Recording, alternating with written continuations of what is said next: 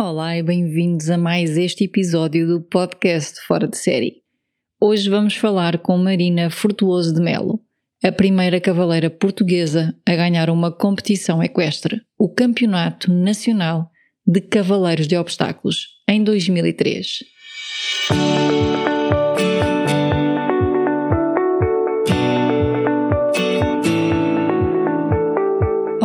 E bem-vindos, o meu nome é Bárbara Ruane Guimarães e este é o meu podcast Fora de Série, um podcast onde falo sobre coaching e desenvolvimento pessoal.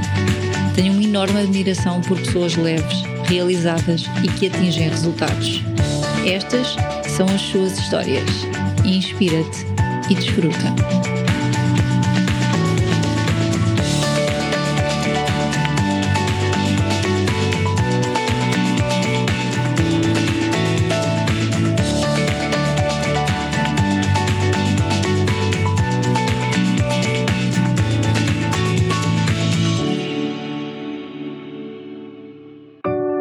O hipismo é a única modalidade desportiva em que homens e mulheres competem por igual.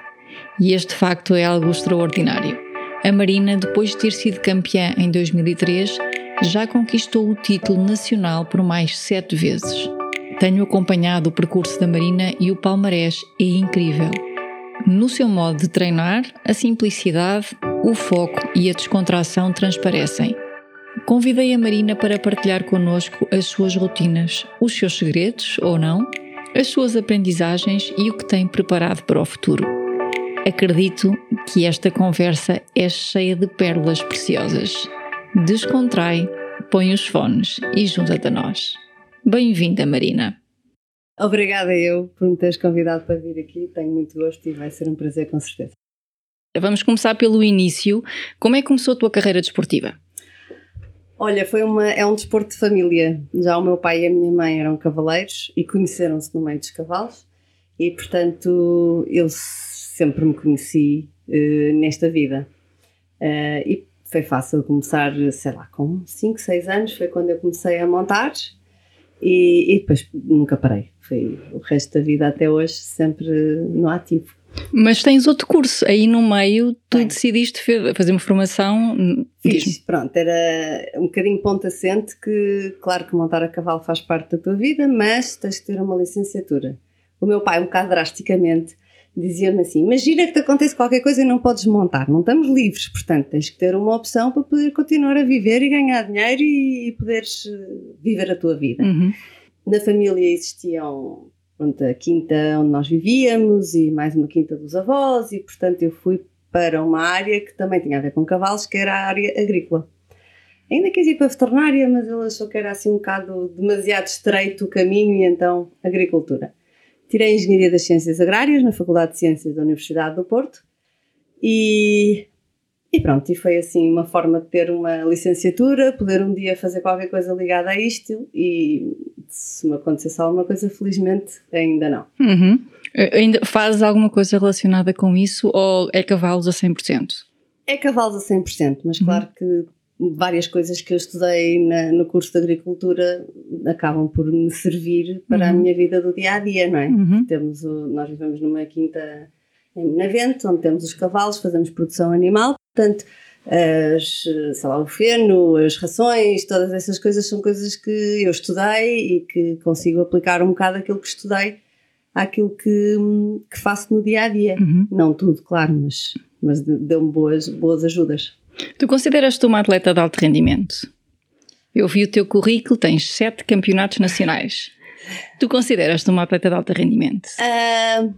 Sim, quer dizer, sim, vou dizer porque é um ninho, vou-te explicar porquê. Já eu tipo, passei onze, doze anos no, no auge de, de, de, da competição e, e portanto, t- tive muito mais envolvida no desporto. Entretanto, fui mãe, já tenho duas filhas, começam a haver outras prioridades e, portanto, eu já não tenho o mesmo rendimento porque também gosto e quero, e é uma opção minha, render como mãe também. Uhum, uhum, e, portanto, claro que quando estou numa, no meu máximo e quando estou a montar, estou no meu melhor e dou, dou tudo o que posso e, e tenho sempre todos os dias dedicados a isso.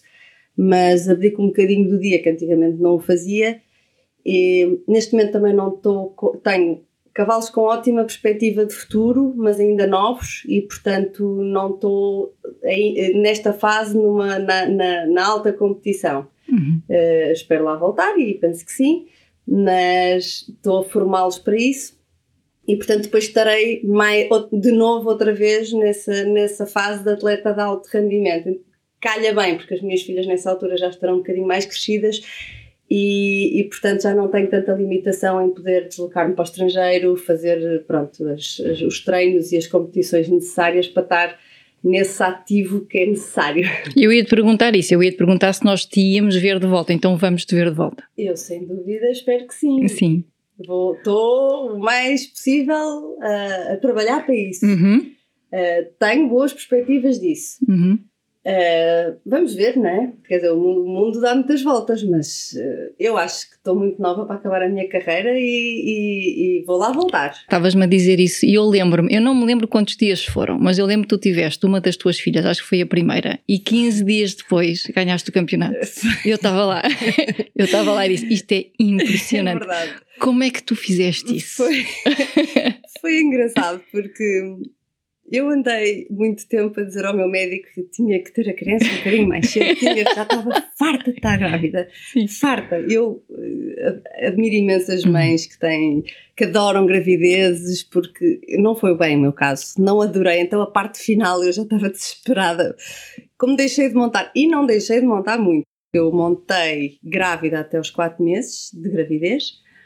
E, portanto, foi do quarto ao, não chegou bem ao nono, porque eu acabei por conseguir ter a Maria um bocadinho mais cedo, uh, mas ali no final andava sempre a, a, a desinquietar ali a situação com o médico, porque eu queria ter a Maria um bocadinho mais cedo para ter tempo para treinar para fazer o Campeonato de Portugal. Eu já tinha, não me recordo bem, mas já tinha um, alguns campeonatos ganhos, portanto eu queria renovar o meu título e tinha a sorte de ainda ter um cavalo que foi o cavalo da minha vida. E, portanto, eu sabia que bastava eu conseguir montá-lo, que eu conseguia lá. Uh, o meu marido esteve a treiná-lo enquanto eu estive grávida, portanto, ele estava fit, eu é que... vamos ver. A verdade é que tive a Maria às trinta e nove semanas, que me deu ali um bocadinho de espaço, mas não muito. Eu, eu tive a Maria uma segunda-feira. Na segunda-feira seguinte tive alta do médico. Terça-feira meti-me a cavalo e ele disse-me, podes montar, desde que te sintas bem, podes montar. Pronto, montei na terça-feira um cavalo de manhã, um cavalo à tarde, para ver como é que se sentia. Na quarta-feira montei, montei, montei, saltei, saltei, saltei, para ver se me punha ali um bocadinho a par. Um, e correu tudo bem. Na quinta-feira estava, era, começava o Campeonato de Portugal em Lisboa. Quinta-feira, eu até tinha inscrito outro cavalo numa prova anterior, só para me ambientar um bocadinho antes, mas a prova era logo no início da manhã, eu não cheguei a tempo com filha, com tralhas, com aquelas coisas todas que a gente leva atrás, não consegui chegar a tempo. Então foi mesmo a primeira prova do campeonato, a primeira prova depois do parto que eu, que eu tive. Correu muito bem, claro que o cavalo tão bom que era. Uh, deu tudo o que tinha. E, era o Colter. Era o Colter e eu dei o melhor que pude e correu bem. E depois foi sucedendo, não é? Entre chuva, eu a dizer à minha sogra dentro do carro, dei-lhe o biberon que agora vou ter que ir montar, e depois, enfim, agora tenho a segunda mão, esperei mais um bocadinho, e lá eu a correr e não sei o quê. A verdade é que, pronto, acabei por... eu fui sem esse stress de ser campeã, apesar de que gostava, claro, e no fundo, no fundo eu tinha essa ambição. Mas pensei, ninguém espera de mim que eu seja campeã este ano, acabei de ter uma criança há... quando eu comecei fazia dez dias, portanto. Pois. E portanto ninguém espera isso de mim, mas eu, eu gostava de tentar e gostava de e, e se conseguisse melhor ainda. As coisas foram acontecendo e a verdade é que cheguei ao final, ao décimo terceiro dia, e fui campeã de Portugal depois de ter tido a Maria treze dias antes. E nestas situações depois chovia torrencialmente, foi assim tudo jogar contra, mas eu ia com aquela fezada e realmente a coisa correu bem e fui campeã mais uma vez. E foi uma história engraçada que já foi falada algumas vezes. E eu ainda me lembro, eu estava lá e lembro. O, o que é que tu dizias, ou, ou, assim, tu não dizes nada a ti, ou o que é que tu dizias a ti? Ou, ou tipo, tu deixas-te ir? Olha, eu adoro o que faço. Uhum. E, esse, eu depois tive...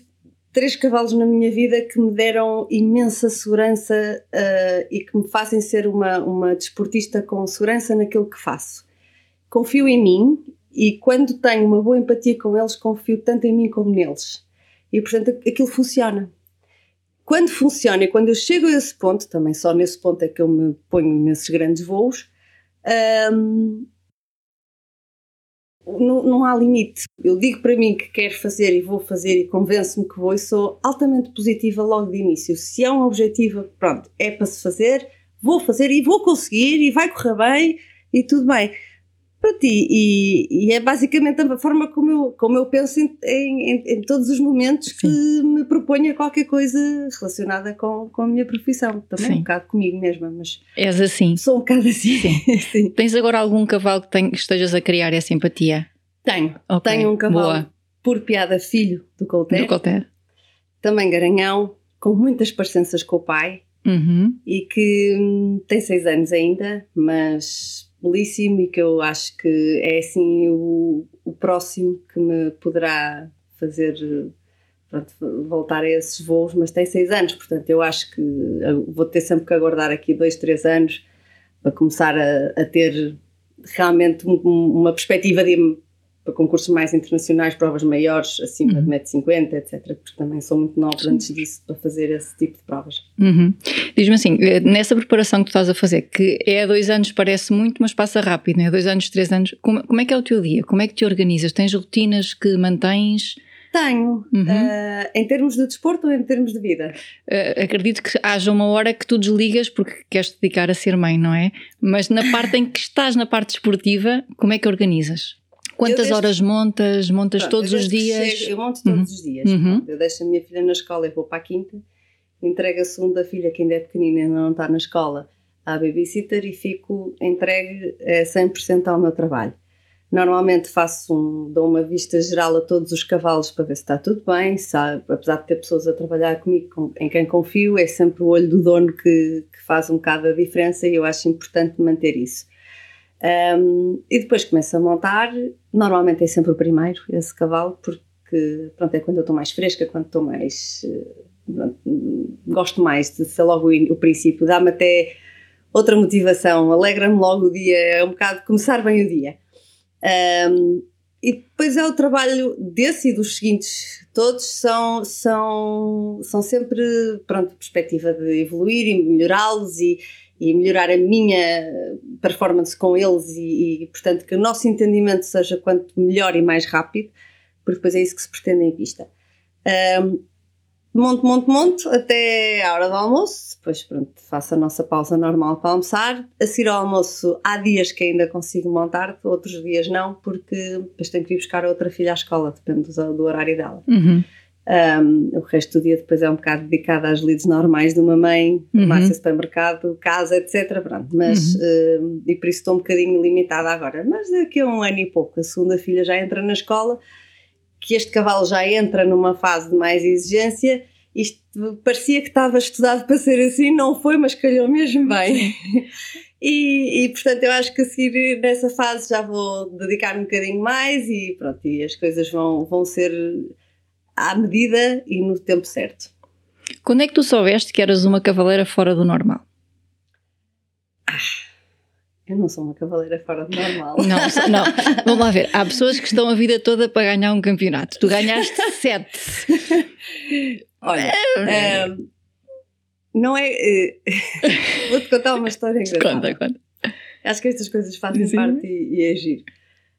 Um, o meu pai sempre foi muito exigente comigo. Muito. Muito exigente comigo, ao ponto de o primeiro campeonato que eu ganhei, a primeira coisa que ele me disse quando eu cheguei ao pé dele foi assim, não fizeste mais do que a tua obrigação. Certo. Que ele veio um balde de água fria, fiquei quase aterrorizada, mas pensei, não, e, mas ele estava no fundo feliz, mas pronto, era aquela pessoa dura que tinha, sempre teve que dar assim um bocado aquele ar. E eu acho que fez de mim uma pessoa rija e, e que foi muito importante. Portanto, eu um, foi muito importante porque me fez realmente um, ser muito mais trabalhadora. Nós em casa somos, somos, duas, irmã, somos duas irmãs, a Marta e tu. A Marta. Uhum. A Marta sempre foi uma talentosa por natureza, pouco trabalhadora, mas muito mais talentosa, intuitivo. Uhum. Pronto, e eu, como não tinha essa capacidade, sempre fui o contrário, muito mais trabalhadora, e, e eu acho que isso levou uma coisa à outra, e hoje em dia, um, pronto, tenho essa segurança como cavaleira, já fiz muita coisa, foi muito importante ter tido uma experiência enorme ao longo da vida, cavalos que me permitiram ir lá para fora, estar em contacto com os melhores cavaleiros do mundo, com os melhores treinadores do mundo. Tenho a sorte de ter um marido que é um, um treinador exemplar, que me ajuda imenso, que por piada às vezes há quem diga que eu sou o piloto, ele é o, o, o, o, o técnico, não é? Quer dizer, é, é um mecânico, entre aspas. Uhum, uhum. E portanto ele realmente traz-me essa parte técnica importante e eu desenvolvo com isso aquilo que já sou. Não houve assim um momento que eu dissesse, ah não, eu afinal sou especial. Não, não sou especial, eu sou fruto do trabalho, uhum. fruto da minha vontade, da minha... Pronto, eu sou uma pessoa que gosto de, de pegar nas coisas más e, e, e pensar, e isto tem que servir para eu aprender qualquer coisa e para melhorar qualquer coisa e para perceber, para a próxima não fazer os mesmos erros e evoluir. Portanto, isto faz parte. De, de, e tirar sempre o lado positivo das situações. Um, para exatamente isso poder acontecer, e como eu gosto tanto de montar a cavalo e é uma coisa que me traz tanto prazer e onde eu me sinto tão à vontade, esta forma de viver foi a forma que eu encontrei para conseguir, pronto, ir sendo, sendo, sendo, sendo, sendo. Claro que eu sei, ganhei sete campeonatos, fiz três campeonatos da Europa, os sete campeonatos foram com três cavalos diferentes, tive outros cavalos na vida com que ganhei também imenso e, portanto, eu tenho que admitir que, ok, tenho... Tens qualquer coisa. Tenho qualquer coisa de, de bom. Uhum. Uh, mas, uh, pronto, também não sou uma pessoa muito...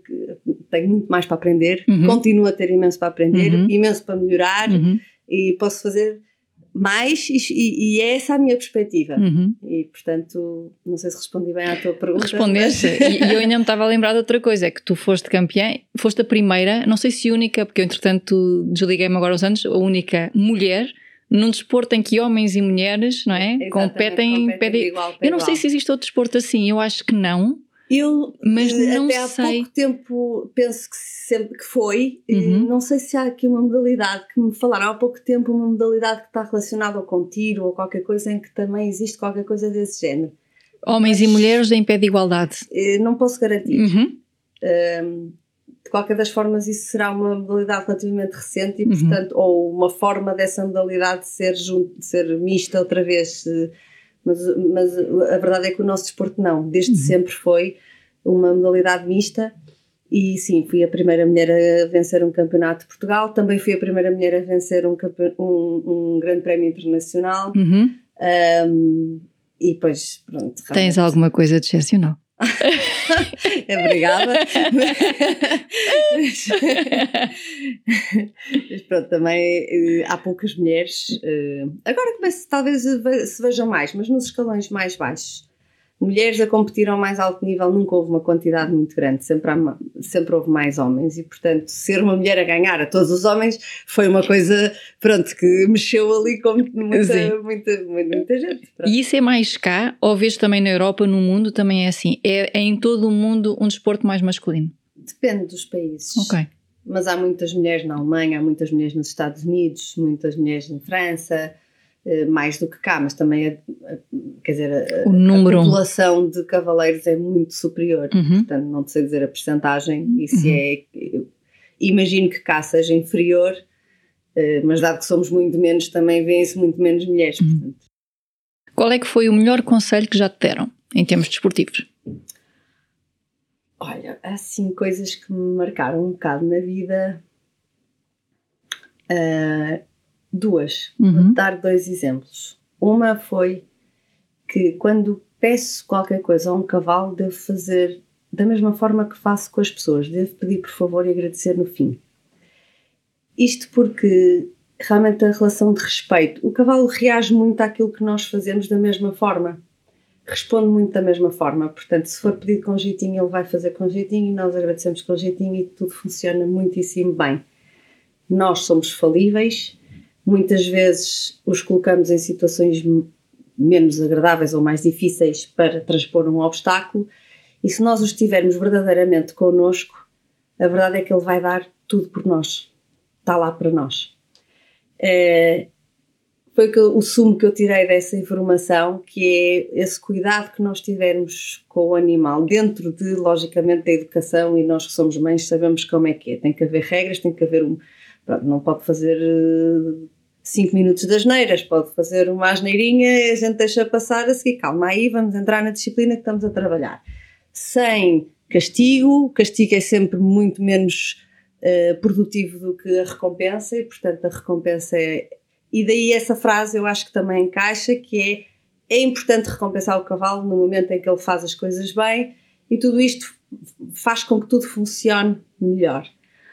Outra coisa que me disseram um dia numa taça do mundo, uh, acho que era uma taça do mundo, uma, uma, uma, uma prova gigantesca, não é? Indoor, ainda por cima, e que eu estava ali numa dúvida quando fui ver a pista do, de uma distância, como é que eu faço, como é que eu cavalo, não faço, e várias pessoas me dizem, não, tens que fazer assim, porque tem que ser assim, mas o meu cavalo não tinha as qualidades das, dos cavalos que as outras pessoas montavam, e portanto eu sabia que estava ali numa situação mais delicada. E houve uma pessoa que chegou ao pé de mim e disse assim, faz o que for mais simples para ti e para ele, porque isto já é tão difícil por si só, que se tu facilitares tudo, ele terá todas as condições para poder um, transpô-lo da melhor forma. E foi uma coisa que eu depois adotei muito na minha vida, que foi um, várias situações que... E o meu vai ganhando calo e vai começando a, a ter alguma, alguma capacidade de decisão uh, mais... Pronto, nessas competições vem um campeão olímpico ter que me dizer, ai, vais fazer sete passos ou oito passos? Eu vou fazer sete. Ai, devias fazer oito. Eu, não, tu com o teu cavalo fazes oito, eu com o meu tenho que fazer sete, porque senão não chega ao fim. Uhum. Porque vou-lhe pedir um esforço que eu sei que ele vai gastar créditos para o resto. Ah, na altura foi com o Navarro, e eu fui o número um dessa prova, e eu, eu, esse, esse cavaleiro depois no fim veio ter comigo e disse-me, tiveste toda a razão, ainda bem que fizeste assim, porque senão não conseguias. e, e portanto foi um pormenor engraçado, uhum. Porque é uma conversa de cavaleiros muito, muito, muito agradável e, e produtiva. E pronto, e foi, foi muito engraçado esse, esse tipo de momentos, que uma pessoa aprende com essas coisas e fez-me mais forte outra vez, uhum. que, é, que é importante neste, neste desporto. Nesse caso é a simplicidade, tipo faz o que for mais simples. Sim, quer dizer, para quê obrigar o cavalo naquele momento a uma situação de maior esforço? Para quê? Quer dizer, não é chapa três, não é? São, são seres vivos, não é? Nós, todo, todo o trabalho que temos em casa deverá ser para pôr essas situações todas, prever o máximo possível e tentar que tudo tenha, ou, ou procurar as melhores soluções em cada uma dessas situações. Nunca conseguimos todas, mas tentamos. Um, se em pista, que é quando elas acontecem, e às vezes acontecem novas e, e temos que ser rápido, arranjar uma rápida solução, uh, devemos fazê-lo da forma que for mais simples para, para o animal poder conseguir, para o cavalo conseguir transpor o obstáculo da melhor forma que puder, uh, sem acrescentar nenhuma dificuldade. Uhum, se eu vou acrescentar sim. uma dificuldade, coitado, sim. não estou sempre amiga, não é? Estavas agora a dizer, gostas de ser o primeiro a entrar em pista? Nesta foste o primeiro, isso foi o primeiro a entrar foi, com o Nababo. Um, ao contrário da maioria das pessoas, sim. Okay. Fui várias vezes o número um em várias situações e não me importei nunca. Há uma prova específica, eh, que tu te lembras, mas eu vou explicar um bocadinho, que são as provas de equipas. Uh, chamam-se Taça das Nações, existe um concurso onde existe, por país, onde existe esse tipo de prova, digamos que é o concurso do país... o especial, aquele, concurso de salsa internacional oficial, é como ele se chama. Na prova da Taça das Nações eh, entram várias equipas e cada equipa tem quatro cavaleiros. Pelo que são sorteados o, as, por países a saída de, de, da ordem de entrada, e dentro de cada equipa escolhe-se qual é o, o primeiro, o segundo, o terceiro e o quarto. E isso já é uma escolha nossa. E eu várias vezes fui a primeira e nunca me importei de ser a primeira. Primeiro, porque aquilo que eu decido é aquilo que eu faço e não me baralho com o facto de ver outras coisas acontecerem enquanto estou à espera de ser eu. Uh, ninguém conhece melhor o meu cavalo do que eu, e, e, mas às vezes acontece quando vemos outras pessoas, belíssimos cavaleiros, com ótimos cavalos, em que há, há coisas diferentes que acontecem de forma diferente e que de repente, ah, se calhar eu devia fazer assim também com ele, e depois às tantas troca e depois faço asneira. Não que isso tenha acontecido muitas vezes, mas é muito mais possível de acontecer e por isso eu não, nunca me importei de ser a primeira, nunca me importei e não me arrependo nada. Vais com a mente mais limpa. Fixas, uhum. E vou com a certeza do que vou fazer. Uhum. Eu, eu lembro-me de alguém me ter dito que gostava de ser o número um, não por essas razões, que era porque o piso era melhor. É, olha, cada vez mais se salta em areia, menos uhum. do que em relva, uhum. portanto, logo saltar em relva sim, faz diferença entre o primeiro e o último quando se está a saltar um metro e sessenta. Uhum. O primeiro uh, tem o piso fantástico, o último pode apanhar algumas batidas já com cinco centímetros de diferença, portanto... Uh, Faz diferença. Não é completamente justo. Mas sempre foi assim e é um desporto que nós todos sabemos, hoje sou eu a última, amanhã é o outro e depois é, pronto, é sempre sorteado, portanto não há... Um, cada vez mais salta em areia e onde isso se reduz muitíssimo, além de que as provas muitas vezes param para recompor o piso, portanto um, param a meio da prova. Entram, sei lá, em noventa cavaleiros ou trinta, param a prova, passa o trator, ou sessenta outra vez e, portanto, deixa de haver uma diferença tão grande. Uhum. E, portanto, já não, já não ponho tanto essa situação. Eu, eu a trabalhar com, com atletas e com pessoas de alto rendimento, uh, noto que quando está tudo bem, está tudo bem. Tu já tiveste alguma desistência que não... Como é que... Como é que, o que é que te faz desistir? Como é que tu lidas com as lesões? Como é que tu lidas com o inesperado? És daquelas pessoas que têm sempre um plano B. Quando é que tu desistes ou, ou como é que tu lidas com estas situações? Já te aconteceu? Olha, no Campeonato da Europa de Madrid eu tive, hum, tive entre aspas, eu desisti do campeonato por, por muito que me tivesse gostado. Nós estávamos à porta de qualificar para os Jogos Olímpicos e, portanto, foi um momento um bocado dramático. Mas uh, saltei a primeira prova, correu bem, saltei a primeira prova da Taça das Nações e, e também correu muito bem. Éramos só três cavaleiros, porque há a possibilidade nessas provas de sermos só três ou quatro. Éramos só três, portanto nenhum resultado saltava fora e estávamos muito próximo de conseguir. Era o mais provável, porque à segunda mão passavam só oito países, dos oito que lá estavam acho que eram... Uh, cinco ou três ou quatro, já não sei, que já estavam qualificados para, para o Campeonato da Europa, portanto nós tínhamos ali, bastava-nos ficar ali, já não sei de cor todos esses números, mas era muito pouco. Uh, e portanto era muito provável, as coisas estavam a correr bem, os cavalos estavam todos a saltar bem. Só que nessa noite, depois da primeira mão da Taça das Nações, e quando estávamos nessa situação, um, chegámos ao final do dia e o meu cavalo estava com uma lesão. Que fui logo, chamei logo veterinários ver o que é que é, o que é que não é, como é que está, como é que não está, e disseram, olha, o teu cavalo tem uma lesão no tendão, uh, é muito pequena, mas se saltares amanhã vai ser grande, porque não é uma prova simples, estás a fazer o Campeonato da Europa, e portanto o esforço vai ser gigante, ou seja, neste momento o teu cavalo pode estar possivelmente três meses parado, mas se saltar amanhã pode estar um ano. Custou-me muito, mas... por respeito pelo que o cavalo toda a vida fez por mim, naquele momento disse, então não entro, desisto. Vou pedir autorização ao Presidente do Júri e vou retirar do Campeonato da Europa pelo bem-estar do cavalo, porque, pronto, a minha, é, é assim que a minha educação o diz, por muito que isto seja uma ambição muito grande, mas não, não, não faz sentido, porque depois nem sequer o vou ter para o campeonato, para os Jogos Olímpicos, portanto, e, e posso arranjar aqui um problema enorme, pronto, e portanto acabei por retirar. Custou-me imenso tanto o cavalo lesionar-se, mas felizmente sim, ao fim de três meses estava de novo a, a competir e, e correu tudo bem e recuperou muito bem, e era um Campeonato da Europa e era uma possibilidade de qualificar para os Jogos Olímpicos e eu podia ter feito parte dela e, quer dizer, cortou-me todo o coração, mas vamos para o cavalo bom, vamos tentar outra vez, vamos voltar a fazer e o mundo não acabou. E voltou ah, a Marina positiva, exatamente, sim. Okay. Tem que ser, não sim. podemos ficar agarrados às coisas, não dá. Temos uhum. que andar para a frente, temos que continuar. No fundo, assim, o nosso desporto é ultrapassar obstáculos, certo? Certo. Temos que os ultrapassar. Faz a metáfora, exatamente. Tem que ser, é sim. mesmo assim, mas na vida, em tudo, temos que os ultrapassar. E da mesma forma que fazemos nos percursos, um de cada vez. Uhum. E tudo se faz. Sim. E, e tem que se arranjar maneira e tem que se continuar e é, é, pronto, é, é a minha posição na vida.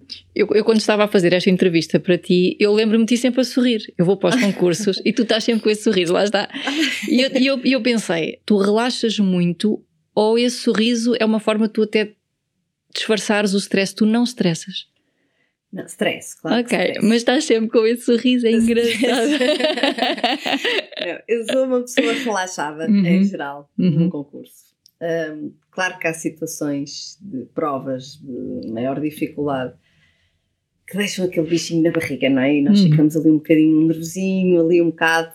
E eu, nesse momento, e por isso é que tu não me vês, normalmente isolo-me. Uhum, ok. E sou uma pessoa de ficar, sei lá, sentada numa cadeira à porta sim. das boxes, uhum. à porta do cavalo.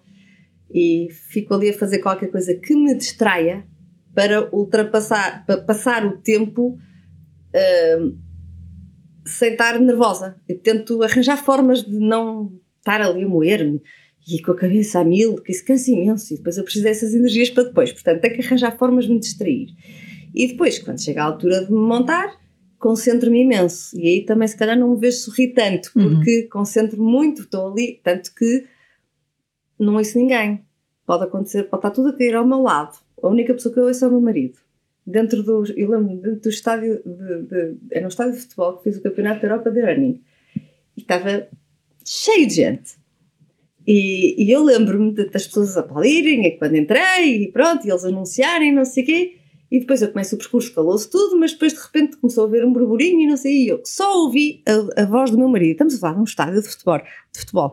Claro que estou focada para isso e, e filtro, mas porque sou muito, não sei, focada. Concentro-me, uhum. concentro-me muito. Um, e, portanto, acho que isso uh, me ajuda. Um, não me tira o nervosismo, mas também quando entro lá para dentro, passa, tudo passa, porque passa ao ativo e já não há o nervosismo. Aí, durante o percurso, só me aconteceu ter alguma situação mais nervosa quando aconteceu assim um... uma coisa completamente inesperada uh, e que, pronto, nem tanto com o Colter, mas se calhar com outros cavalos mais novos ou outras situações, disse agora isto aconteceu-me assim, pronto, ok, vou dar a volta, recomeço outra vez e tento acabar o melhor possível e amanhã é outro dia, pronto. Mas aí ficou ali um bocadinho, mas nunca fiquei muito nervosa. Uhum. Na, na pista o que é que te acontece? Ou antes, vamos começar antes. Tens algum ritual antes de entrar na pista? Antes de entrar diz alguma não. coisa? Não. Não. Estás limpa? Não, sou, uhum. sou muito desligada desse tipo de coisas. Ok. Há pessoas que me perguntam, mas tu não sabes, por exemplo, a camisa ou as calças com que foste campeã nacional? Porque há pessoas que gostam de usar aquela camisa para os grandes sorte. Prémios ou para os campeonatos e... Para mim não é dar sorte, okay. é que for mais confortável. Simples, é simples, não é? Dá-me igual, dá-me igual. Não sei qual é que foi que Sim. usei em modo uhum. algum e eventualmente das calças posso ficar a saber porque há o ritual depois dos campeonatos de tirar os campeões à vala, a vala tem água tingida de azul e portanto eu se tiver algumas calças de azul essas foram lá de certeza. Sim. Mas Bem, só é? Por isso, porque Sim. eu não ligo nenhuma a essas coisas, nenhuma. E, e em pista o que é que vais a dizer a ti durante o percurso? Lembras-te? Ou aquilo passa? Não, não ok. Não me lembro, não me lembro hum, ou seja, estou a pensar no que estou a fazer. E naquilo que pensei que queria fazer e depois conforme vai acontecendo vou adaptando, porque às vezes, como sabes, tem que se adaptar ali uma situação à outra. Um, mas estou sempre nesse caminho. Uhum. Durante o percurso vou uhum. pensar, vou pensar se está tudo a correr dentro do normal, se está tudo bem, não sei o quê, estou no galope certo, estou, tenho que passar por aqui, tenho que dar estes passos. Estou, ok, vai-se a rever. E sigo isso. Uhum. À medida que vou fazendo, vou seguindo isso. Não, não tenho assim grandes pensamentos sobre... Outros não. Dos sítios que já saltaste, qual é que se destaca? Já saltei em vários sítios espetaculares, mas um, adoro saltar no, no concurso de Madrid, porque é um clube de campo, a antiga, já tem anos, depois tem a, a tribuna da, do rei, e pronto, aquilo tem aquele, aquele envolvente, assim um bocadinho antiga, uhum. uh, antigamente, que ainda... de alguma forma existe hoje, não tem nada a ver, isto é um bocadinho, mas é, mas é pela parte cultural, até mais do que outra situação, as pessoas iam de chapéu para a pelusa, era assim as senhoras, com as crianças derrajadinhas, portanto era, e, e a pista linda, é, no meio de um arvoredo gigante, um, pronto, foi um sítio especial, os campeonatos da Europa foram espetaculares de outra forma, mas quer dizer, um estádio de futebol não é que me tenha dito muito. Uhum. Já o Campeonato da Europa que eu fiz em Windsor foi lindíssimo porque na, na, no nosso, na nossa vista tínhamos o Castelo de Windsor e portanto aquilo era uma beleza de um sítio, uh, mas lá está, piso de areia, feito por cima de não sei quê, com umas bancadas, portanto... Uh, claro que os palcos especiais foram sempre os próprios campeonatos da Europa, esses concursos internacionais assim mais especiais que fiz fora de Portugal. Em Portugal não deixa de ser o Jockey assim um, um sítio especial, também um bocadinho à semelhança de Madrid, porque é assim antigo, uma pista grande. Adoro saltar no, no sul de Espanha, no, no, nas pistas de Vejer de la Frontera, uhum. mas outro induito, mas são, quer dizer, um sítio profissionalíssimo, com umas condições fora de série. E não tive assim um palco que eu te diga. Madrid? Não sei dizer, talvez Madrid, okay. Possivelmente. Tens algum momento teu que seja assim o mais surpreendente? Olha, tenho uma situação engraçada em que eu acho que me surpreendi um bocadinho a mim própria. Eu fui, hum, acho que foi em dois mil e nove, uh, fui para, para a Suíça treinar com, para a casa do Tomás Fux durante três meses com dois cavalos, para depois fazer o Campeonato da Europa. Houve ali um momento que, pronto, éramos vários e, portanto, ele tinha que começar a selecionar pessoas. Eu estava um bocado recém-chegada ali e, portanto, a coisa... Uh, se calhar foi antes de dois mil e nove. Não, foi antes... De, bom. Um, e, portanto, chegámos ali... Uh, mais perto do fim e fizemos um concurso num sítio chamado A R. Uh, fica ali na, na, na fronteira da, da Alemanha. E então, uh, A R uh, era um concurso que tinha duas partes, um concurso cheio de estrelas para, para, para as estrelas do hipismo e outro um bocadinho menos, e então ele resolveu pôr todos os outros na, no, no menos e só tinha lugar para um, para pôr no concurso grande. E disse, vou pôr a Marina porque a Marina vai se apostar à prova este fim de semana. É, claro que isto eu soube mais tarde, mas fui-me apercebendo ao longo do concurso. Primeiro, porque é que eu sou a única, portanto, estás a querer ver o que é que eu sou capaz de fazer. Pronto. E ele disse-me assim, olha, no grande prémio hum, tens que fazer até oito pontos, senão vais para Portugal. Tinha acabado de vir de um concurso onde, apesar de tudo ter corrido bem, o último percurso, quase no final, teve ali um quid pro quo e, portanto... não vim assim propriamente cheia de mim e de repente tenho que dar o meu melhor senão vou para Portugal e eu quero ficar porque isto está a ser bom para mim. Um, eu saí da pista com oito pontos. Ficaste. Não me perguntes como. Eu houve ali um momento durante o percurso que pensei assim, não sei como é que eu vou conseguir levar este cavalo até ao fim, mas nem que seja espremido, mas vou conseguir. E consegui. Cheguei ao fim, fiz os oito pontos e ele disse, pronto, fizeste oito pontos. Vais ficar. E ele um dia mais tarde disse-me assim, surpreendeste-me muito porque eu achei que tu não fazias nem oito nem doze, era para aí dezasseis ou vinte. Isto cada, pronto, para, para quem não sabe, quanto mais pontos pior. O nosso Sim. objetivo é fazer zero pontos. E portanto oito pontos quer dizer que derrubei dois obstáculos, um, dadas as dimensões da prova. Isso já era bastante exigente naquele momento. E portanto ele achou que eu ia fazer muito pior e, e, e consegui fazer dentro do limite dele e à conta disso fiquei. E ele até hoje tem um, temos uma ótima relação e é engraçado porque ele, esse momento também foi assim um marco para ele em relação a mim, porque não estava a contar e nem eu estava a contar. Nem tu nem ele. Exatamente. E foi assim um momento em que eu cheguei ao fim e disse, ah, fui capaz. Sim, surpreendi-me, surpreendi-me. Sim. Vamos jogar aqui um jogo que é o This or That. Sabes não, jogar? Nunca joguei isso. Eu digo duas coisas, tu escolhes uma. Tá bem. Relva ou areia? Areia. Garanhões ou éguas? Garanhões. Indoor ou outdoor? Outdoor. Preparação mental ou preparação física? Preparação física. Emoção ou razão? Razão. O que é que há sobre ti, Marina, que dirias que muita gente não sabe? Olha, há muita gente que não me conhece muito bem. Eu sou uma pessoa um bocadinho fechada.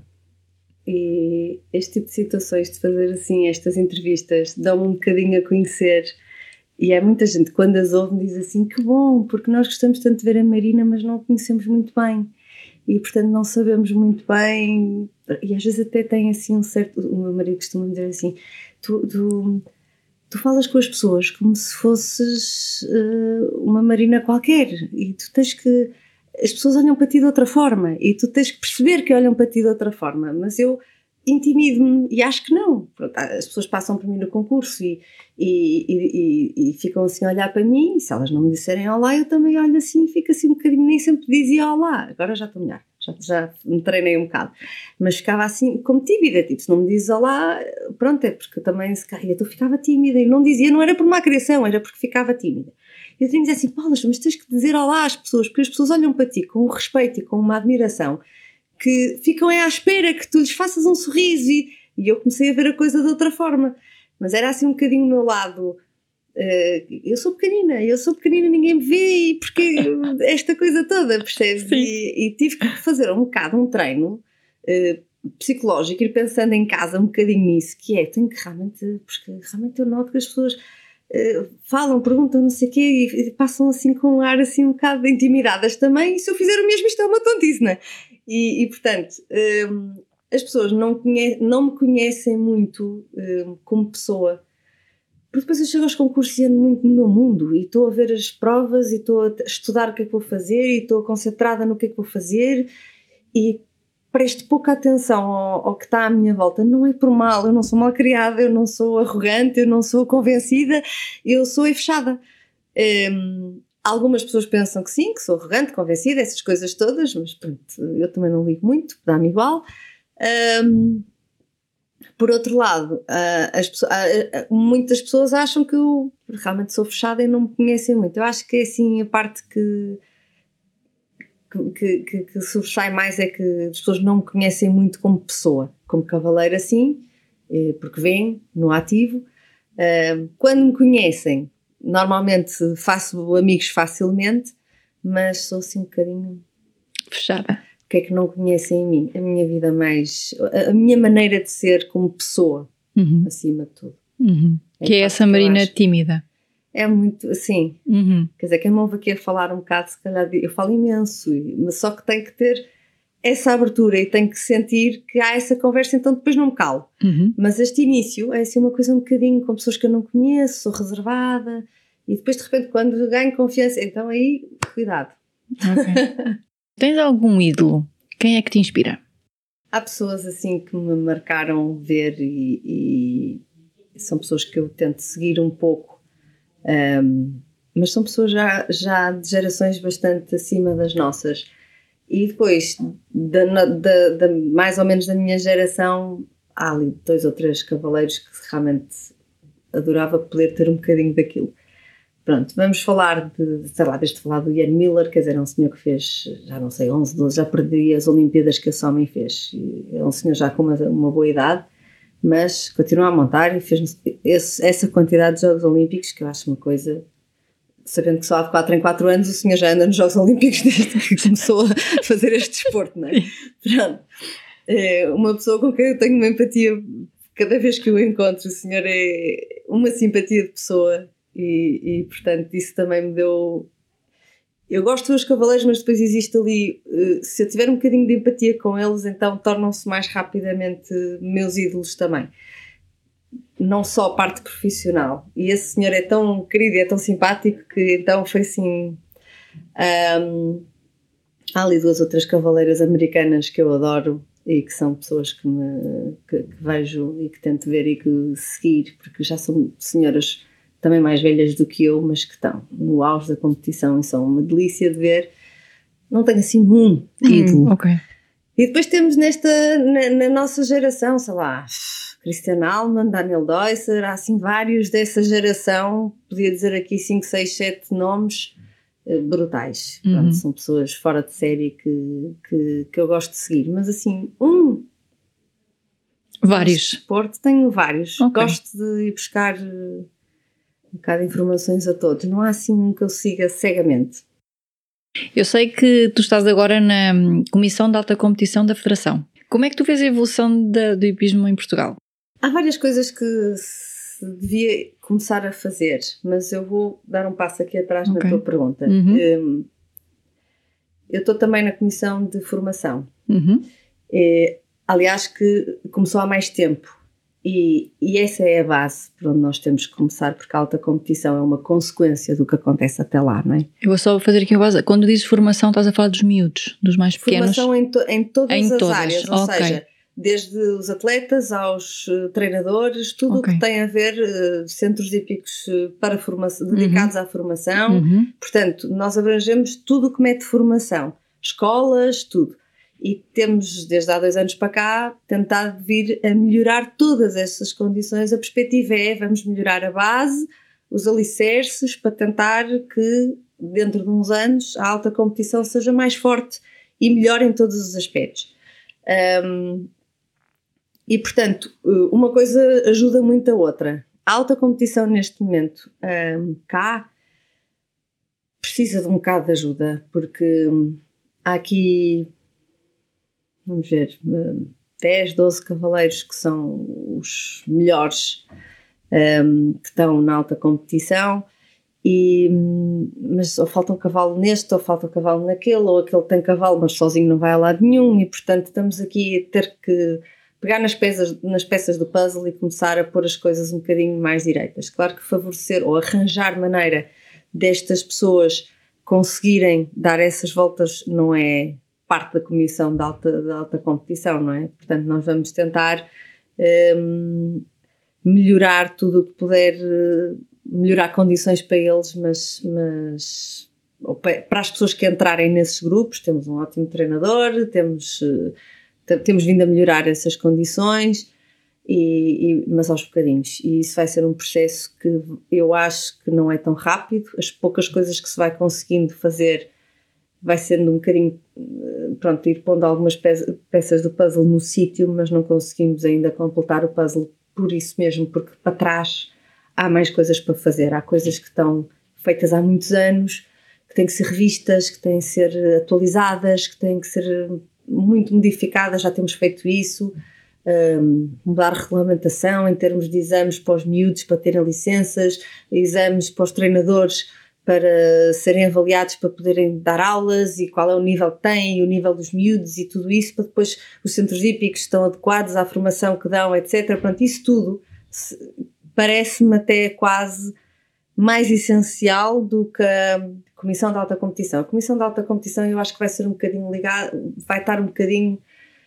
Um, o que é que se passa agora, o que é que nós agora podemos ir arranjando e de que forma é que podemos, também à semelhança do que fizemos na da formação, vamos começar pela base da, apesar de já estarmos no cimo da pirâmide, mas pela base dessa, desse nível, e, e ir arranjando as coisas para que os próximos que vierem estejam mais ao nível. Mas há muita coisa onde mexer, e uhum. é, é difícil estar aqui a identificar todos os pontos, porque está difícil agora essa parte da alta competição, mas temos ótimos cavaleiros. Temos coisas ótimas, temos o Rodrigo no estrangeiro, que é fantástico, temos a Luciana Diniz, que já sabemos que, pronto, é uma, uma craque, temos o Luís Sabino, que está sempre no ativo, sempre pronto para, e sempre com cavalos para ir para qualquer lado, e depois temos alguns que entram ou saem, conforme têm cavalo ou não têm cavalo, que são todos craques na mesma, e pronto, e depende agora do ter cavalo ou não ter cavalo. Depois tivemos os concursos muito parados por causa desta história da pandemia, depois aconteceu... uma pandemia, entre aspas, nos cavalos, portanto, também tivemos aqui uma situação em que fecha tudo, não há concursos, não há movimentação de cavalos, não há nada, e, portanto, muitas coisas foram alteradas que reduziram muito uhum. esse mecanismo todo de andar, não é? Essa máquina está um bocadinho uh, a andar devagar. E agora estavas a falar e eu estava-me a lembrar, há bocado perguntei-te qual foi o melhor conselho que já te deram.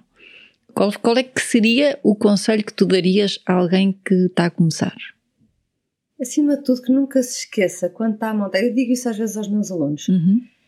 estou ali, aqueço, trabalho, não, não, mas no momento de entrar em pista, uh, aproveita, uhum. diverte-te com o que estás a fazer, porque isto é um desporto para ser uma coisa boa, e para, e para, e para uma pessoa sair dele sentindo-se bem, não é para massacrar ninguém, nem cavalo, nem pessoas, nem estar aos gritos, nem sobre pressão, nem enervar os miúdos e os pais e a família, não!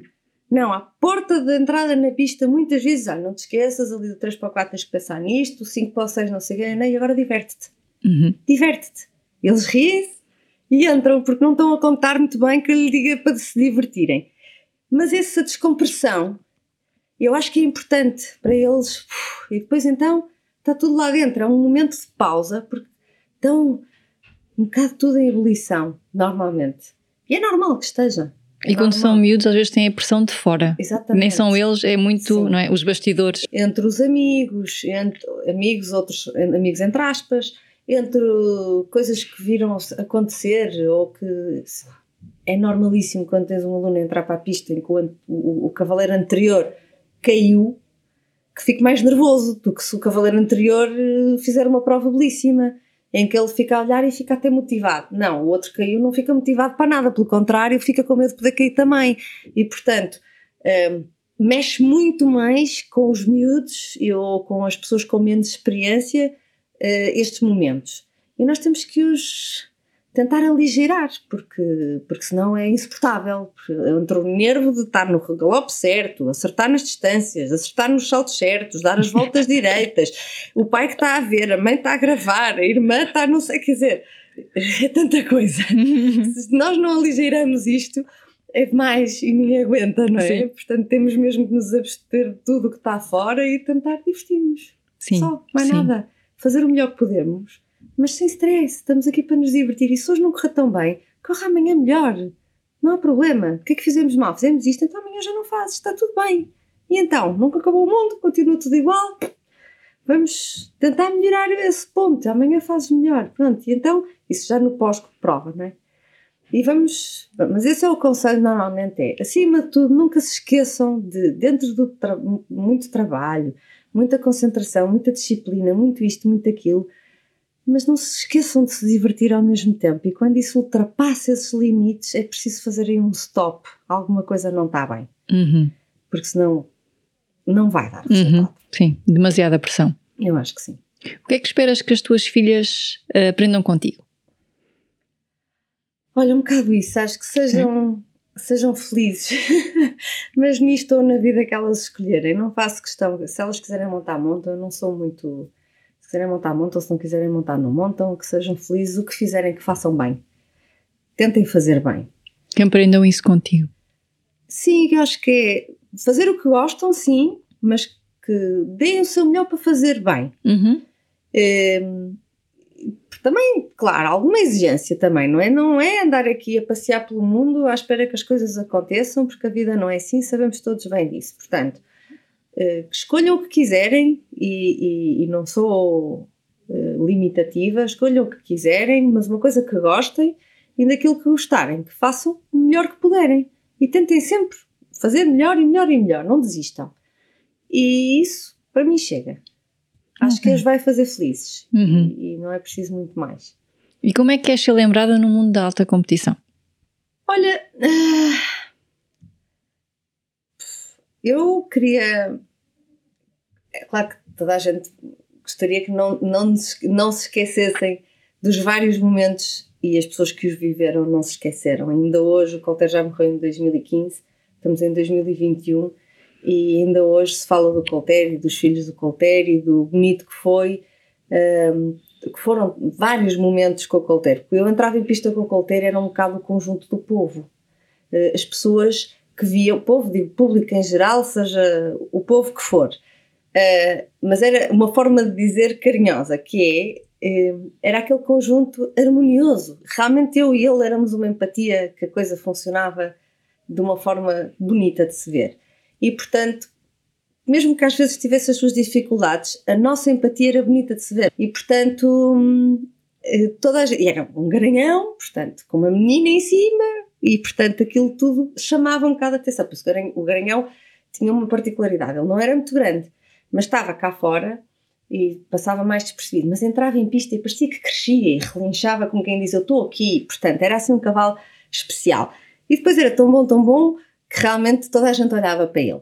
E, e pronto, isto foi, e eu gostava que se mantivesse, que as pessoas se mantivessem a lembrar desses momentos em que trouxe muitas alegrias aos portugueses, um, em várias situações que me lembro, principalmente no Jockey, porque era onde trazia mais, mais público, mas quer dizer, ouvir aquelas palmas todas, de repente, realmente uma pessoa fica, ai que bom, Sim. não é? Tão bom, tá, é, é mesmo positivo. E, E espero que tenham depois outras razões ainda para, se, para me relembrar mais à frente, porque eu ainda espero dar mais umas alegrias desse género. Portanto, sim, isto ainda não acabou. Ainda não acabou. Há mais, há mais surpresas eu por aí. Eu acho que sim, eu acho que sim. Há algum mas objetivo que... que queiras partilhar, que, te, que tenhas ainda? Olha, não, é um bocadinho cedo, mas uhum. assim, uh, voltar à alta competição sim, não sei até que nível nem com que, ou se vai implicar campeonatos da Europa outra vez e, e Jogos Olímpicos, etcétera, mas pelo menos uh, conseguir estar uh, outra vez na alta competição era uma coisa que eu gostava de voltar. Uhum. Uh, Jogos Olímpicos, campeonatos da Europa, depois é tão... Não sei, preciso mesmo de um cavalo tão especial que ainda só tem seis anos e não se, vamos ver, quer dizer, eu tenho, sou muito positiva, mas também sou realista e sei que me calhou nas mãos aquele Colter que foi assim uma coisa, é, como, é quase como ganhar o Euromilhões, não é? Portanto, é não uma... tem nada a ver com o Divã, eu conheci-te com o Divã. O Divã era também assim um cavalo, o Divã foi o primeiro deles e foi, uhum. foram, todos eles foram muito importantes na minha uhum. formação. O Divã foi o primeiro com que eu fui campeã, era um cavalo que o meu pai montava, pequenino, muito elástico, mas muito mal feitio. Okay. Garanhão também. Também, foram os três. E eu entrava em pista e não sabia se ia para o chão ou se ganhava, ia acontecer qualquer uma das duas, porque okay. quando era não, era não. Uhum. Por muito que eu quisesse ganhar muita empatia com ele. Depois foi o Navarro, Navarro. que foi, uma, foi um cavalo de criação nossa. Vamos lá imaginar um filho de uma lusitana com um anglo-árabe que fez imensa coisa e que foi, enfim, comparado a um cavalo épico no, no, no hipismo no, a nível mundial, e o Navarro foi comparado a esse e, portanto, foi realmente um cavalo que fez alguma diferença. Tenho um episódio em Madrid com o Ian Miller. Com, com o Navarro? Eu saltei ah, com o Navarro. Sim, sim. E então saltei a, pr- a primeira...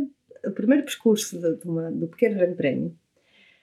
Tinha o Nababo sete ou oito anos, portanto ainda novo, e fui para a bancada porque estava a ver os saltos da barragem, eram pai vinte e três na barragem, eram imensos, e depois saltei a barragem e fui muito rápida, mas quer dizer, pronto, estavam lá os craques todos, não era? Eu era das primeiras, havia muita coisa que podia acontecer. E sentei-me na bancada a ver os restantes para ver em que lugar ficava. Eu saí em primeiro, mas depois passei para segundo. E, entretanto, o Ian Miller estava ao meu lado, sempre a comer maçãs, anda sempre a comer maçãs. Uh, na Apple a Day keeps the doctor away, não é? E ele acredita nisso e está sempre a comer maçãs. Então dizia-me assim, e eu, eu olhei para ele e ele disse, ai, boa prova. E eu, ai, obrigada, assim, meio tímida. E ele diz-me assim, um, e perguntei-lhe eu, mas tu não vais fazer a barragem? Estavas na barragem. E ele disse, não. Depois de ver a tua prova, já nem vale a pena ir lá saltar. E eu a gente achei uma delícia, realmente. E, e a verdade é que o Nababo chegou ao final daquilo tudo e ficou em terceiro, e os dois que ficaram à minha frente foram, são duas cabeças mundiais do hipismo. Portanto, fiquei muito cheia, de, feliz da vida. E ele dizia-me, o Nababo deve ser, o Ian Miller dizia-me, o Nababo, para aquela situação que se punha ali naquela barragem, há poucos cavalos que podem fazer o que o teu cavalo faz. É, é muito técnico, eu posso explicar, mas é um bocado técnico para, para, para toda a gente perceber.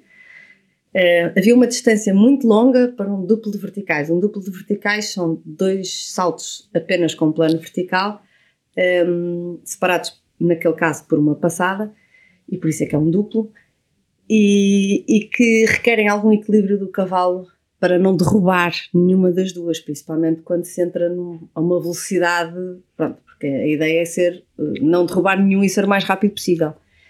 E o Nababo tinha a capacidade, quanto mais ele galopasse, ele chegava ao fim, travava ligeiramente, ele próprio se equilibrava para não derrubar o salto. E então eu entrei à carga naquele duplo, porque eu sabia que tinha o cavalo que fazia a ginástica que fosse preciso para não, não tocar, e não tocou. Mas há poucos cavalos com que se pode fazer isso.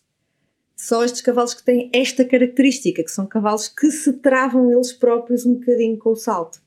Aqueles que não se travam, abarram a vara de cima e, portanto, já não interessa. E, e ele fez um bom apontamento, porque realmente o Nababo é isso, foi isso. Era um tecnicista por natureza. Não tinha um terço da força do Colter, eh, tinha o coração do tamanho do Colter e era só tecnicista, mais nada. Fazia tudo bem. Sabia, como o meu pai dizia, sabia perfeitamente onde pôr os pés e as mãos para não tocar. E... É, é engraçado que eu estou-te a ouvir e tu falas dos dois cavalos todos e eu, eu vou sempre às, à primeira pergunta que te fiz. Não foi a primeira, foi para aí a terceira. Mas tipo, onde é que tu eras excepcional? E mesmo nesse teu discurso, tu mantens que a excepcionalidade é sempre do de baixo, o de baixo, como nós costumamos dizer, não é? Sim, mas eu não, não tenho dúvida que eles... Eles fazem a diferença, mas o de cima, digo eu, também fará. Olha, eu acho que a minha arte... Uh, ter... É deixá-los fazer, será? É não, quem não estorva é não, já faz não, muito, não é? Faz lá muito. Está, é naquela situação da simplicidade, é tentar interferir o mínimo impossível. Porque eu acredito que um cavalo não nasce com vontade de dar pontapés nas varas, não é? Deve magoar, é desconfortável. É sim. E eles, à medida, eles não são estúpidos e funcionam só por associação de ideias. E, portanto, se nós estamos ali desde o início a passar por cima de varas, sejam verticais, óxas, duplos, o que for, e estamos ali para um lado e para o outro, não é? E quando eles não tocam, não é? Muitas festas, está tudo bem, eles rapidamente associam que, que o que eu pretendo é passar aquilo sem tocar. E, portanto, só tocam quando não dá.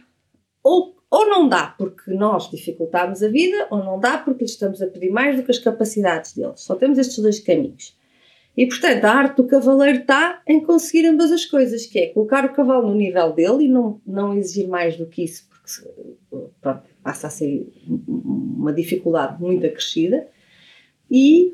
tentar que todo o trabalho feito no dia-a-dia, quando eu falo da empatia e dessas coisas todas que eu trabalho diariamente, que é, eu peço, ele responde, e quanto mais rápido for esta ação-resposta, mais, eficiente somos os, mais eficientes somos os dois. Mas, de forma a que todas as interferências, a certa altura, já, já, eu já quase só penso nelas, porque eles executam logo. É esse o meu objetivo. E assim, cada vez interfiro menos. Porque eu penso em... reduzir ligeiramente o galope, porque aquela distância está mais curta e talvez o meu equilíbrio do corpo automaticamente faça, mas é, são coisas tão ligeiras, mas se o cavalo responder imediatamente, a interferência foi quase nada. E portanto tudo é mais simples para o cavalo, porque ele está no galope certo, na distância certa, chega lá, tem tudo para passar bem, que foi aquilo que foi ensinado para fazer até lá. E portanto, se essas condições se mantiverem, ele vai passar bem. Não há porque não. Às vezes há um, pode escapar um pé, um, também são falíveis, claro. São seres vivos, não é? Uhum. Como nós. Uhum. E, portanto, é, é isso que eu, que eu procuro e é isso que eu trabalho e, e depois, quanto menos interferirmos, melhor. Eu, eu, quando te convidei, tinha aquela sensação que isto ia ensinar muita gente. Eu estou a pensar, já estive nesse mundo, nunca fui cavaleira, quer dizer, fui cavaleira, mas nada, sim. Não é? E, e, e vejo aquelas pessoas que fabricam muito, que forçam muito, que é tudo muito à força, não é? E eu, eu, eu na tua subtileza, e, e na introdução disse isso, sabia que tinhas muito a ensinar. Agora tenho mesmo a certeza que isto vai ser mesmo fundamental para muita gente abrir os olhos quando está ali a fabricar e a forçar coisas que às vezes na simplicidade funcionam. Olha, uh, eu vou-te acrescentar dois pontos a isso tudo. Uma, que um ponto é que hum, às vezes fisicamente um cavalo pode ter alguma limitação. Muita gente diz, ah, um cavalo anda com a cabeça lá em cima. Não é, não é o mais bonito? Não. Mas se o cavalo estiver confortável nessa posição, por muito que se possa trabalhar em casa, e deve, porque todos os músculos, todas as articulações e todo, todo o físico deve estar uh, ginasticado. Mas, se aquela posição é a posição mais fácil para o cavalo saltar, para quê querer trocá-la e mexer nela? Para quê? O, o, onde é que nós vamos chegar com isso? Nada. Pronto, isso era um ponto. Portanto, eu não sou... Então, quando me chegam aqueles alunos que vieram do... Ah, mas ela está-me sempre a dizer para pôr o cavalo com a cabeça mais para baixo. Não. Anda natural, no movimento natural do cavalo, como ele nasceu, o corpo dele formou-se assim, portanto, calma. Aos bocadinhos, essa posição da cabeça há de ser uma consequência do trabalho, uma consequência natural. Se não for, não vale a pena tentar chegar a ela. E então deixa-o ficar como ele está e aproveita-o como ele é. Porque senão é uma, uma, uma, uma, uma constante medida de forças entre um e outro. Uhum. Eu acho que, quer dizer, um cavalo, perdemos sempre à partida. Sim, só pronto. Pelo tamanho, não é? Pela isso força. Logo, logo... E depois, uh, eu costumo dizer muito aos meus alunos também, e, e pronto, e às pessoas que às vezes conversam sobre esse assunto, um, há várias maneiras de chegarmos àquele objetivo. nós temos o caminho mais direto uh, e que às vezes quando estamos, então, principalmente com cavalos novos ou quando pegamos num cavalo que não nos conhece tão bem, um, a maneira mais simples é vamos caminho a direito, peço-lhe isto, ele tem que chegar àquilo que eu lhe pedi. Depois vê-se muita gente que, ah, ele não chega lá, mas eu vou obrigar, eu vou obrigar, eu vou obrigar, com uma esticada daqui, uma não sei o quê, uma pernada dali, um puxão daqui lá, isto vai chegar lá. Não, não no meu ponto de vista. Se eu não consigo chegar ali desta forma, eu vou tentar caminhos alternativos, diferentes, todos diferentes, até chegar. E às vezes até caminhos que não vêm nos livros ou que contradizem o que vem nos livros, mas vamos tentar chegar lá. Quando eu chegar lá e ele perceber aquilo que eu quero, e eu tenho que ser, aí sou um bocado difusiva, bom, é isto, para festas e não sei o quê. E depois vou tentar fazer o caminho para trás, que é voltar à pedida inicial, à forma inicial, como eu pedi ao cavalo para fazer determinada coisa. Como ele já sabe onde eu quero chegar, mais fácil vai ser para ele, por esse caminho, de chegar lá na mesma. E pronto, e é, é, nós temos a arte de montar a cavalo, é exatamente isso, é ir dando as voltas necessárias. É, é a nossa arte, não é a arte dos cavalos. É a nossa arte pegar neles e conseguir levá-los a fazer as coisas que nós pretendemos.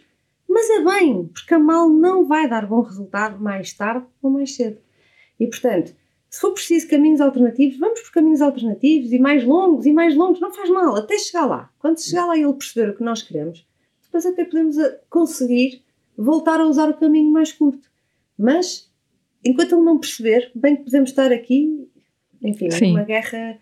Uh, se calhar até chegam, mas não é essa a minha filosofia, sim, não dessa forma. Não é natural. E agora estava-me a lembrar de uma frase, eu quando comecei a montar, comecei com o Mestre Taíde, com o Luís e com, com o José Taíde, e o Luís Taíde dizia que os cavalos têm uma música, o teu, tra- o teu trabalho é saber ouvir, não é? Ele tinha essa frase, e agora lembrei-me. Mas vamos agora acabar o podcast e eu vou-te deixar uma última pergunta. O podcast chama-se Fora de Série, e a minha pergunta para ti é: quem é a Marina fora de série?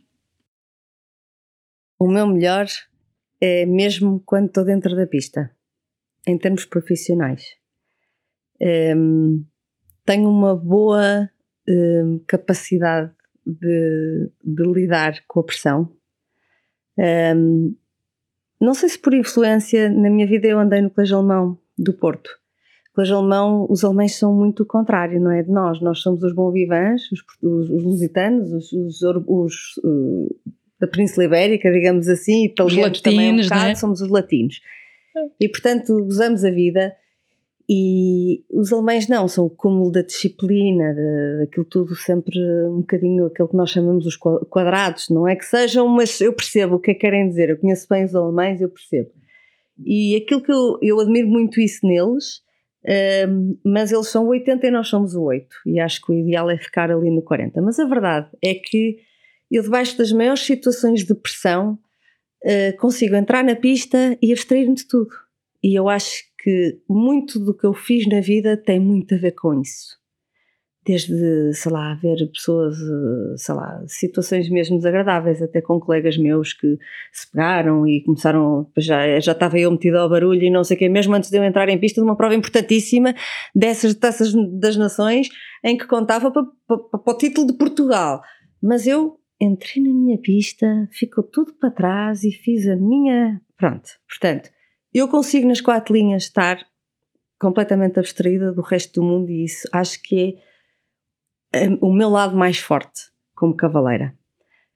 Até porque vejo que chego, chego cá fora ou estou cá fora, estou a trabalhar no dia-a-dia, quando estou a treinar com o meu marido, ele é exigentíssimo e está sempre, faz isso e faz aquilo e agora vocês estão, e é sempre eu tentar ser melhor e eu agradeço muito, mas é sempre assim uns treinos um bocado, pronto, que eu chego ao fim às vezes, bola, será possível? Mas eu, porque eu depois chego lá dentro e consigo fazer, portanto, e ele próprio também diz, e tu lá dentro consegues sempre fazer, porque é que nos treinos às vezes não te sai tão, pronto, qualquer coisa. De maneira que eu acho que realmente o meu melhor é lá. Quer de ser um fruto do que eu faço em casa. De alguma forma, alguma coisa é de fazer bem. Mas, mas é onde eu acho que é o meu melhor profissionalmente. Um, e de resto, como mãe, eu acho que sou uma boa mãe. Acho que também não sou má mulher, mas isso é melhor perguntar ao Toninho. Uh, mas sou uma pessoa atenta à família e com um bom sentido de família, que eu acho que também é muito importante para o, para o nosso equilíbrio emocional, porque se eu não tivesse uma família estável como tenho, uhum, e com o apoio, o apoio que tenho, muito provavelmente também não seria tão simples, uhum, uh, conseguir ter esta frieza desportivamente. E portanto, e depois eu acho que a própria vida, da forma que me foi dando estas oportunidades e que eu as fui aproveitando, deixou-me ficar numa situação com alguma serenidade, ou seja, eu pratico o meu desporto com alguma serenidade, tenho alguma experiência e, e pronto, e têm corrido bem as coisas e portanto consigo, e acho que isso também é, faz parte um bocadinho do meu lado melhor. Uhum. Algumas vezes nas pessoas vêm ter comigo com um objetivo muito claro, muito profissional. E eu faço uma pergunta assim, tipo do ar, que é: como é que está a tua relação contigo? Assim, não cai do nada, né? Como é que está a tua relação contigo? E dizem-me: oh, Bárbara, eu vim aqui para falar de, ou de desporto, ou de competição, ou da parte profissional. Ah, não vim aqui para falar sobre mim. E a minha resposta é isso que tu disseste, mas o nosso sucesso profissional parte por ter em casa, a equipa está nos dois sítios, está Exatamente. Em casa e está no local de trabalho. Portanto, se tu não estás bem contigo próprio, claro, seja pelo que for, claro, nunca vais conseguir bem lidar com colegas, com, claro, com equipas. Portanto, claro, começamos pela base, autoconhecimento, e vamos trabalhar isso. E sim, depois sim. O, resto, o resto passa, para mim, sim, sim. Faz-me todo eu, sentido. Para, eu, para mim é importante ter essa estabilidade, uhum, em termos de família. Uhum. Um, depois, uh, tudo o resto fica mais fácil. Claro que quando há qualquer coisa que acontece na família, também já, já não tenho vinte anos, portanto já consigo controlar um bocadinho. E eu tenho algum autocontrolo e, portanto, mesmo nas situações difíceis, consigo, mesmo difíceis, consigo, não profissionais, mas pronto, toda a gente tem familiares e problemas, e, seja de saúde, seja de trabalho, seja do que for. De repente, calma, isto vai-se resolver. Porque é um bocadinho, lá está, voltamos ao princípio da nossa conversa, é um bocadinho esta coisa positiva, vamos pensar duas vezes, vamos... Eu às vezes tenho pânicozinhos, tipo, como é que eu vou resolver isto, porque agora estou não sei o quê, e de repente, uf, calma, respira, consigo fazer isso, respira, vai dormir, a almofada é uma boa conselheira, amanhã, se calhar estás mais fresca e tens uma solução, e normalmente ela aparece. Tenho dois sogros fantásticos que me ajudam muito nisso e que me são como pais para mim, uhum, eu chamo-os de pai e mãe, porque uhum, são como pai e mãe para mim. Apesar de eu ainda ter uma mãe que adoro e que também trato da mesma forma, mas em vez de ter uma tenho três, o que eu acho que é uma sorte eh, sem limites. Um, mas para mim é imprescindível isso, essa, essa estabilidade por trás que me permite então depois estar a cem por cento naquilo que estou a fazer. Neste momento estou aqui e sei que tenho a minha filha mais nova entregue aos meus sogros e que estou descansada de cem por cento. Uhum. Percebes? Isso Sim. Para mim é importante para eu poder dar o meu melhor, claro, em todas as situações. Mas eu sou, sou, sou essa pessoa de chegar normalmente à noite estourada, porque fiz mil coisas entre as crianças e os cavalos e tudo, mas sou essa pessoa normalmente de me deitar e, e pensar, ok, cumpri com os meus filhos, cumpri com o meu trabalho, cumpri com a casa, cumpri com, com aquilo que é preciso em casa, cumpri com aquilo que eu sou, porque aconteça o que acontecer, coisas que acontecem mais durante o dia, um, não consegui fazer, fechar este negócio ou arranjar mais este aluno, mas fui honesta, fui eu, uhum, e não me arrependo, uhum, e, e, e vou e mantenho-me assim, portanto, e, e vou para a cama de consciência tranquila, e costumo ir, felizmente, todos os dias ir ver os meus cavalos, montar os meus cavalos, a fazer uh, o trabalho que, que eu gosto e que eu acho que é necessário e que eu tenho planeado. Tento ser a Marina que um, assiste às suas filhas né, nas suas necessidades uh, essenciais uh, e às vezes não essenciais porque elas são as duas mimadas. São, sei que são. Vou pagar essa parte, mas pronto. Mas eu, vou, eu durmo com, durmo de consciência tranquila porque não vai ser por falta de mimo.